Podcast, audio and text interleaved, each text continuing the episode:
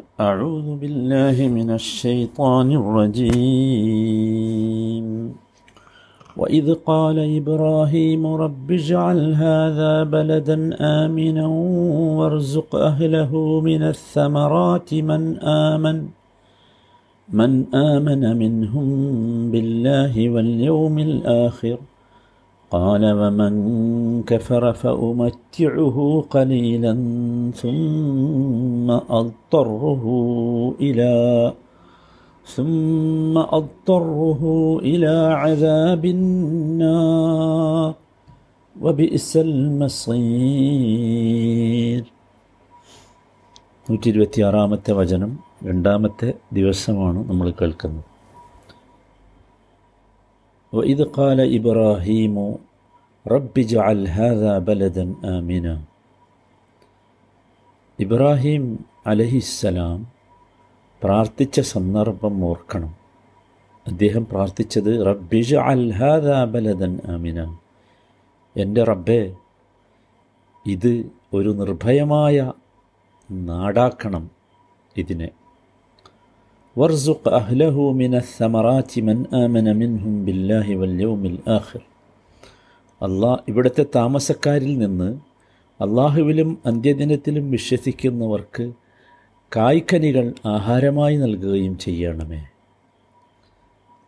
കാല അമൻ ഖഫർ അള്ളാഹു പറഞ്ഞു അവിശ്വസിച്ചവനും ഞാൻ ആഹാരം നൽകും فأمتعه قليلا ثم أضطره إلى عذاب النار എന്നാൽ അവസാനം അനിവാര്യമായും ഞാൻ അവരെ നരകയാതനയിലേക്ക് തള്ളിവിടുകയും തുച്ഛമായ സുഭിക്ഷത അവർക്ക് നൽകുകയും ചെയ്യും വബി ഇസൽ മസീർ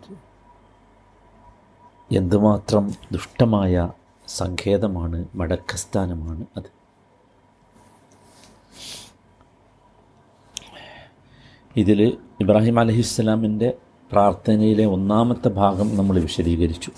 റബ്ബിജ അൽ ഹാദ ബലതൻ ആമിനൻ എന്നത്.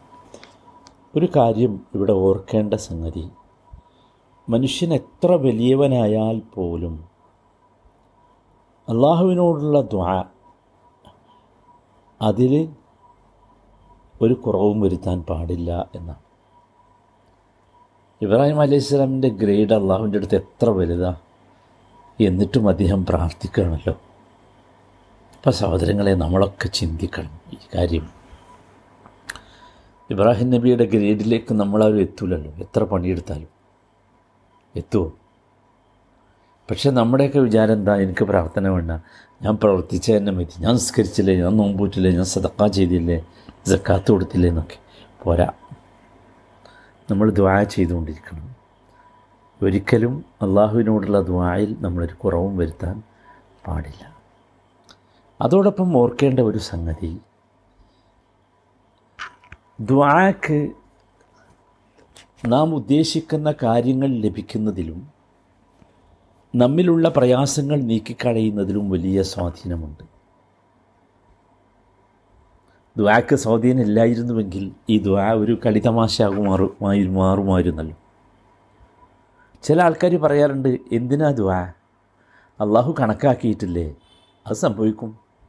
ഞാൻ ദ്വാ ചെയ്താലും ഇല്ലെങ്കിലൊക്കെ സംഭവിക്കൂലേ? അള്ളാഹു രേഖപ്പെടുത്തിയിട്ടുണ്ടെങ്കിൽ കണക്കാക്കിയിട്ടുണ്ടെങ്കിൽ എനിക്ക് കിട്ടും ഇല്ലെങ്കിൽ കിട്ടൂല. ഞാൻ പ്രാർത്ഥിച്ചാലും ഇല്ലെങ്കിലൊക്കെ അങ്ങനെയല്ലേ എന്ന് പറയാറുണ്ട്. ഇത് മഹാവിഡിത്തമാണ്. മനസ്സിലാക്കേണ്ടത് നാം അള്ളാഹു സുബാന താല രേഖപ്പെടുത്തിയത് കണക്കാക്കിയതൊക്കെ നമ്മുടെ ദ്വാന്റെ അടിസ്ഥാനത്തിലാണ്. ആ ദ്വാ സംഭവിച്ചാലാണ് ഇന്നത് കിട്ടുക. അല്ലെങ്കിൽ കിട്ടൂല. അപ്പോൾ അതുകൊണ്ട് നമ്മൾ ഒരിക്കലും അങ്ങനെ മനസ്സിലാക്കരുത് എന്നർത്ഥം. ആരെങ്കിലും പറയാറുണ്ടോ ഞാൻ ഭക്ഷണം കഴിച്ചാലും ഇല്ലെങ്കിലൊക്കെ അള്ളാഹു കണക്കാക്കി അത്ര ജീവിക്കും അതുകൊണ്ട് ഞാൻ കഴിക്കണില്ല എന്ന് ആരെയും പറയാറുണ്ടോ? ഇല്ലല്ലോ. എന്താ പറയാത്തത് അത് പറയാറില്ല. ഭക്ഷണം കഴിക്കും. അല്ലെങ്കിൽ എനിക്ക് ജീവൻ നിലനിൽക്കണ്ടേന്ന് ചോദിക്കുക. അപ്പോൾ ജീവൻ അല്ല കണക്കാക്കിയിട്ടില്ലേ? പിന്നെ എന്തിനാ നീ ഭക്ഷണം കഴിക്കണത് അത്രയേ ഉള്ളൂ. അപ്പോൾ അത് ശരിക്കും മനസ്സിലാക്കണം.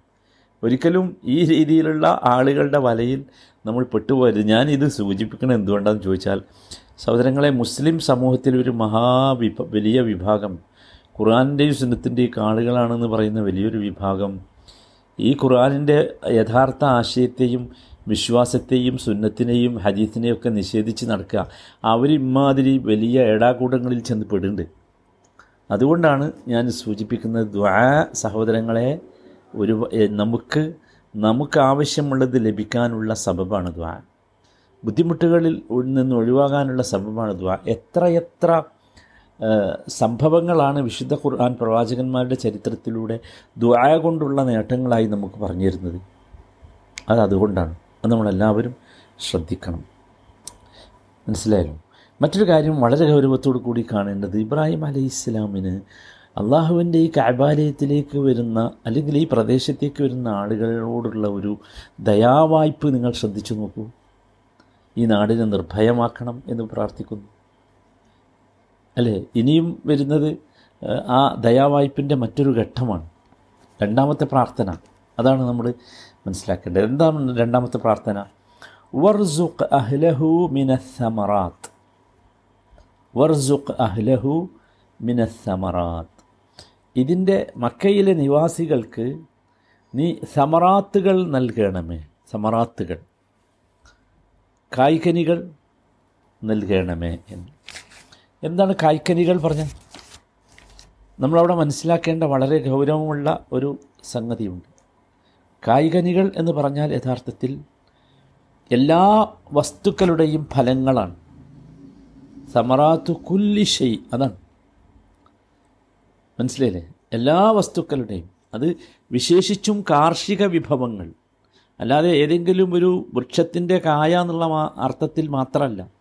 കാർഷിക വിളകൾ കാർഷിക വിഭവങ്ങൾ ഇതൊക്കെ ഇതിൻ്റെ വിവക്ഷയാണ് നമ്മൾ മനസ്സിലാക്കേണ്ടതാണ് അള്ളാഹു സുബാനഹു വല ഇബ്രാഹിം അലഹി ഇസ്സലാം നമുക്കറിയാം ഈ മക്കയിൽ വരുന്ന സമയത്ത് അവിടെ കൃഷിയില്ല കൃഷിയോഗ്യമല്ല ആ പ്രദേശം അത് ഇബ്രാഹിം നബിയുടെ പ്രാർത്ഥനയിൽ തന്നെ ഉണ്ടല്ലോ റബ്ബന ഇന്നി അസ്കൻതു മിൻ ദുരിയതി ബിവാദിൻ ഗൈരി ദീ സർഇൻ عند بيتك المحرم എന്ന് പറയുന്നത്. അവിടെ എന്താ പറയുന്നത് സൂറത്ത് ഇബ്രാഹിമിലുള്ളത്? ഞങ്ങളുടെ റബ്ബെ എന്റെ സന്തതികളിൽ ചിലരെ കൃഷിയിടമല്ലാത്ത കൃഷി യോഗ്യമല്ലാത്ത ഒരു താഴ്വരയിൽ നിന്റെ അതിന്റെ ബൈത്തിക്കൽ മുഹറം നിന്റെ വീട്ടിനരികിൽ ഞാൻ താമസിപ്പിച്ചിരിക്കുന്നു എന്നാണ്. അപ്പോൾ അവിടെ മനസ്സിലാക്കണം എന്ത്? മക്ക അന്ന് എന്തല്ല? കൃഷിയിടമല്ല കൃഷിയോഗ്യമല്ല. ഫലവർഗങ്ങൾ അവിടെ ഇല്ല. വെള്ള സൗകര്യങ്ങളില്ല കൃഷി കൃഷി സൗകര്യങ്ങളില്ല. മനസ്സിലായില്ലേ? അന്ന് അങ്ങനെയാണ്. നമുക്കറിയാലോ വെള്ളം തേടിയാണ് അല്ലെങ്കിൽ വെള്ളം നോക്കിയാണ് ഈ മരുഭൂമിയിലൂടെ യാത്ര ചെയ്തിരുന്ന ആളുകൾ യാത്ര ചെയ്തിരുന്നത്. അന്ന് അവിടെ വെള്ളം ഉണ്ടായിരുന്നില്ല. പിന്നീട് സംസം പ്രത്യക്ഷപ്പെട്ടു. മക്കയിലെ ആദ്യത്തെ വെള്ളത്താവളം സംസമാണ്. അത് ഹദീസുകളിൽ നിന്നൊക്കെ നമുക്ക് മനസ്സിലാക്കാൻ കഴിയും. ആദ്യത്തെ വെള്ളം മക്കയിലുണ്ടായത് സംസമാണ്. മനസ്സിലായില്ലേ? അന്ന് അവിടെ എന്തില്ല? കൃഷിയില്ല. ധാന്യങ്ങളില്ല. നബിസല്ലാ അലൈഹി സ്വല്ലമ്മ ഒരിക്കൽ പറഞ്ഞിട്ടുണ്ട് വലം യക്കുൻ ലഹും യൗമൈദിൻ ഹബ്ബും വലൗക്കാനലഹും ദാലഹും ഫി. അന്ന് അവർക്ക് ധാന്യങ്ങൾ പരിചയമുണ്ടായിരുന്നില്ല. ഗോതമ്പ് പരിചയമില്ല. അരി പരിചയമില്ല. ഇമാം ബുഖാരി ഉദ്ധരിക്കുന്നുണ്ട് ആ സംഭവം. അങ്ങനെ പരിചയം ഉണ്ടായിരുന്നുവെങ്കിൽ ഇബ്രാഹിം നബിയുടെ പ്രാർത്ഥനയിൽ അതും കൂടി വരുമായിരുന്നു എന്ന്. നമുക്കറിയാം പിന്നീട് ഇപ്പോൾ മക്കയും പരിസര പ്രദേശവും. ഇപ്പോൾ വാദി ഫാത്തിമ എന്ന് പറഞ്ഞൊരു സ്ഥലം അവിടെ വെള്ളം തന്നെ ഉണ്ട്. അവിടുന്ന് വെള്ളം കിണറുകളിൽ നിന്ന് വെള്ളം അടിച്ച് മറ്റ് പ്രദേശങ്ങളിലേക്കൊക്കെ വരുന്നുണ്ട്. വാദി ഫാത്തിമയിൽ കൃഷിയുണ്ട്. തായിഫ് നമുക്കറിയാം. മക്കയിൽ നിന്ന് ഏതാണ്ട് പത്തെഴുപത് കിലോമീറ്റർ ദൂരമുള്ള തായിഫ് ഫലസമൃദ്ധമായ പ്രദേശമാണ്. അവിടെ ഹതയുണ്ട് ഹതയിലെ നല്ല എല്ലാത്തരം കൃഷികളുമുള്ള പ്രദേശമാണ്. ഇതിനൊക്കെ പുറമെ ഇന്നത്തെ ചുറ്റുപാടിൽ നമുക്കറിയാം മുമ്പ് തന്നെ പല പ്രദേശങ്ങളിൽ നിന്നും ഫലസ്തീനിൽ നിന്നും ഷാമിൽ നിന്നുമൊക്കെ കച്ചവട സംഘങ്ങൾ മുഖേന വിഭവങ്ങൾ വന്നിരുന്നു. ഇപ്പോഴോ ഇപ്പോൾ മല മക്കയിൽ ലഭിക്കാത്ത വല്ലതും ഉണ്ടോ? മക്കയിൽ സീസണില്ല എന്ത് സാധനം ഇവിടെ കിട്ടും? ഏത് സീസണിലും കിട്ടും? സുഹാൻ അള്ളാ ഇബ്രാഹിം അലൈഹി ഇസ്ലാമിന്റെ പ്രാർത്ഥനയുടെ ഇമ്പാക്റ്റ് വർസുഖ് അഹ്ലഹു മിനസ്തമറാത്ത് സുഹാൻ അള്ളാ അള്ളാഹു താല ചോദിക്കുന്നുണ്ട് സൂറത്ത് ഖസസിൽ സൂറത്ത് ഖസ അൻപത്തിയേഴാമത്തെ വചനത്തിൽ കാണാം അവലം നുമക്കില്ലഹും ഹറമൻ ആമിനൻ യുഷ്ബ ഇലൈഹി ثمرات كل شيء ثمرات كل شيء رزقا من لدنا ഓ എന്താണ് ആ ചോദ്യം നിർഭയമായ ഒരു ഹറം നാം അവർക്ക് സൗകര്യപ്പെടുത്തി കൊടുത്തില്ലേ അവലും നുമക്കല്ലഹും ഹറമൻ ആമിനൻ എന്നിട്ടോ നമ്മുടെ പക്കൽ നിന്നുള്ള ആഹാരമായി എല്ലാ വസ്തുക്കളുടെയും ഫലങ്ങൾ അവിടേക്ക് ശേഖരിച്ചു കൊണ്ട് വരപ്പെടുന്നു. എങ്ങനെയാണ്? അള്ളാഹു നിശ്ചയിച്ചതാണ്. അള്ളാഹുവിന്റെ തീരുമാനമാണ്. ഇതൊക്കെ യഥാർത്ഥത്തിൽ ഇബ്രാഹിം അലഹിസ്സലാമിന്റെ പ്രാർത്ഥനയുടെ ശക്തമായ ഇമ്പാക്റ്റായി തന്നെയാണ് അതിനെ നമ്മൾ മനസ്സിലാക്കേണ്ടത്. വർസുഖ് അഹ്ലഹു മിന സമറാത്തി മൻ ആമന മിൻഹും ബില്ലാഹി വല്യൂമിൽ അഖിർ അപ്പോൾ സഹോദരങ്ങളെ ഇത് യഥാർത്ഥത്തിൽ ഇബ്രാഹിം അലഹിസ്സലാം ഇത്രയും അനുഗ്രഹീതമായ ഒരു പ്രദേശമായി മാറണം മക്ക എന്ന് അദ്ദേഹം ആഗ്രഹിച്ചു എന്നാണ്. ഇനി ഇവിടെയുള്ള ഒരു സംഗതി അദ്ദേഹത്തിന്റെ പ്രാർത്ഥനയിൽ മൻ ആമന മിൻഹും ബില്ലാഹി വല്യൂമിൽ ആഹിർ എന്ന് പറയുന്നു. ഈ നാട്ടുകാരിൽ അള്ളാഹുവിലും അന്ത്യദിനത്തിലും വിശ്വസിക്കുന്നവർക്ക് കാർഷിക വിഭവങ്ങൾ നൽകണമേ ഈ വിഭവങ്ങൾ ആഹാരമായി നൽകണമേ എന്നൊക്കെ പ്രാർത്ഥിക്കുന്നുണ്ട്. യഥാർത്ഥത്തിൽ ഇങ്ങനെ ഇബ്രാഹിം അലഹിസ്സലാം പ്രാർത്ഥിച്ചത് എന്തുകൊണ്ടാണ്? അത് നമ്മൾ മനസ്സിലാക്കേണ്ട ഒരു സംഗതിയാണ്. അത് നമുക്കറിയാം. നൂറ്റി ഇരുപത്തിനാലാമത്തെ വചനത്തിൽ ഇന്നി ജാലു കലിന്നാസി ഇമാമ എന്ന് പറഞ്ഞു നിന്നെ നായകനാക്കുകയാണ് എന്ന് അള്ളാഹു താല പറഞ്ഞു. അപ്പോൾ ഇബ്രാഹിം നബി ചോദ്യം ചോദിച്ചു വമിൻ ദുരിയത്തി എന്റെ സന്താനങ്ങളെയും അങ്ങനെ ആക്കണമേ? അപ്പോൾ അള്ളാഹുത്തല മറുപടി പറഞ്ഞു ലാ യനാലു അഹിദില്ലാലിമീൻ അത് കിട്ടൂല. അക്രമികളായ ആളുകൾക്ക് അത് കിട്ടൂല എന്ന് പറഞ്ഞു. ഇവിടെ ഇബ്രാഹിം അലൈഹിസ്സലാം ഭയപ്പെട്ടു. എന്ത്?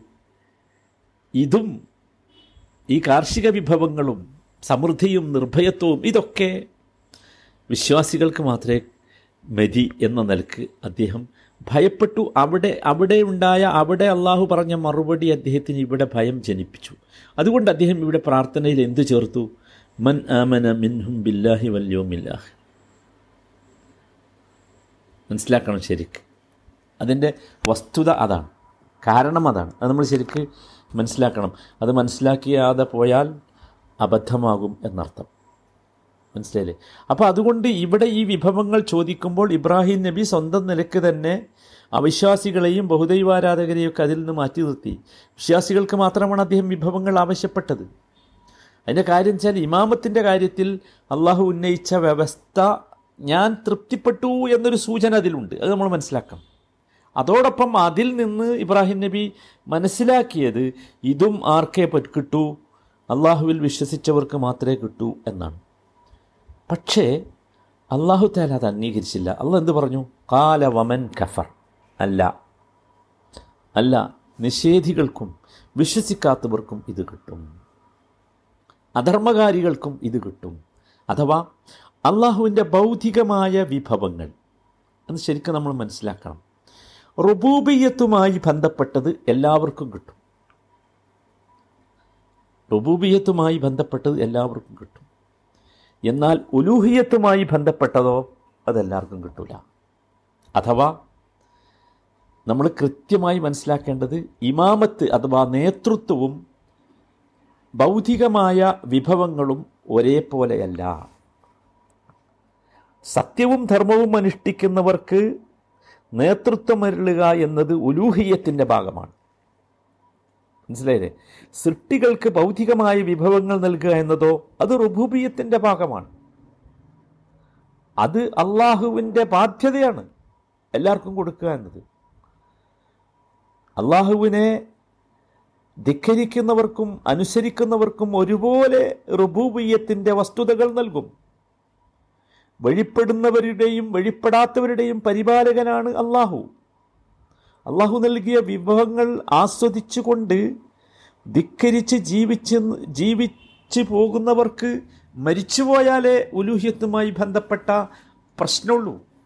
ഇവിടെ എന്തില്ല? ഇവിടെ എല്ലാവർക്കും എന്താണ്? തുല്യമാണ്. നമ്മൾ മനസ്സിലാക്കേണ്ട വളരെ ഗൗരവമുള്ള സംഗതിയാണത്. ഇവിടുത്തെ സൂര്യൻ വിശ്വാസികൾക്ക് വേണ്ടി മാത്രമല്ല ഉദിക്കുന്നത്. ഇവിടെ ശ്വസിക്കാനുള്ള ഓക്സിജൻ വിശ്വാസികൾക്ക് മാത്രം എന്ന് പറഞ്ഞിട്ടില്ല. ജീവൻ നിലനിർത്താൻ ആവശ്യമായ വെള്ളം വിശ്വാസികൾക്ക് മാത്രം എന്ന് പറഞ്ഞിട്ടില്ല. അതാണ് വമൻ കഫറ എന്ന് പറഞ്ഞത്. അവിശ്വാസികൾക്കും അതെന്ത് ചെയ്യും? നൽകും. അത് അള്ളാഹു സുബാനത്താല ഒരു പാഠമായി ഇവിടെ പഠിപ്പിക്കുകയാണ്. ഇസ്ലാമിന്റെ നയവും യഥാർത്ഥത്തിൽ അതാണ്. ഇസ്ലാമിക അധികാരങ്ങളും ഗവൺമെന്റും ഒക്കെയുള്ള പ്രദേശങ്ങളിൽ പോലും അപ്രകാരമാണ്. അവിടെ മുസ്ലിങ്ങൾക്ക് മാത്രമേ ഇതൊക്കെ കൊടുക്കൂ എന്ന ഒരു സംഗതിയില്ല. അതെല്ലാവർക്കും ഉള്ളതാണ് എല്ലാ സൃഷ്ടിജാലങ്ങളും ഇനി മനുഷ്യൻ മാത്രമല്ല എല്ലാ സൃഷ്ടിജാലങ്ങളും അള്ളാഹുവിന്റെ ദൃഷ്ടിയിൽ എന്താണ്? സമമാണ്. അതാണ് അതിൽ നിന്ന് മനസ്സിലാക്കേണ്ടത്. അപ്പോൾ അള്ളാഹു അവിടെ ആ പ്രാർത്ഥനയിൽ ഇബ്രാഹിം അലൈഹി സ്വലാമിനെ തിരുത്തി എന്നർത്ഥം. അങ്ങനെയല്ല ഇബ്രാഹിം അല്ലാത്തവർക്കും കൊടുക്കും. നോക്കൂ നിങ്ങൾ അള്ളാഹുവിന്റെ കാരുണ്യത്തിന്റെ വ്യാപ്തി. അള്ളാഹുവിനെ ധിഖരിക്കുന്നവർക്ക് പോലും അള്ളാഹുവിന്റെ കാരുണ്യം ലഭിക്കുമെന്നർത്ഥം. അള്ളാഹ് അള്ളാഹുവിന്റെ ആ കാരുണ്യം ലഭിക്കുന്ന ഭാഗ്യവാന്മാരിൽ അള്ളാഹുവെ ഞങ്ങളെയൊക്കെ നീ ഉൾപ്പെടുത്തണമേ.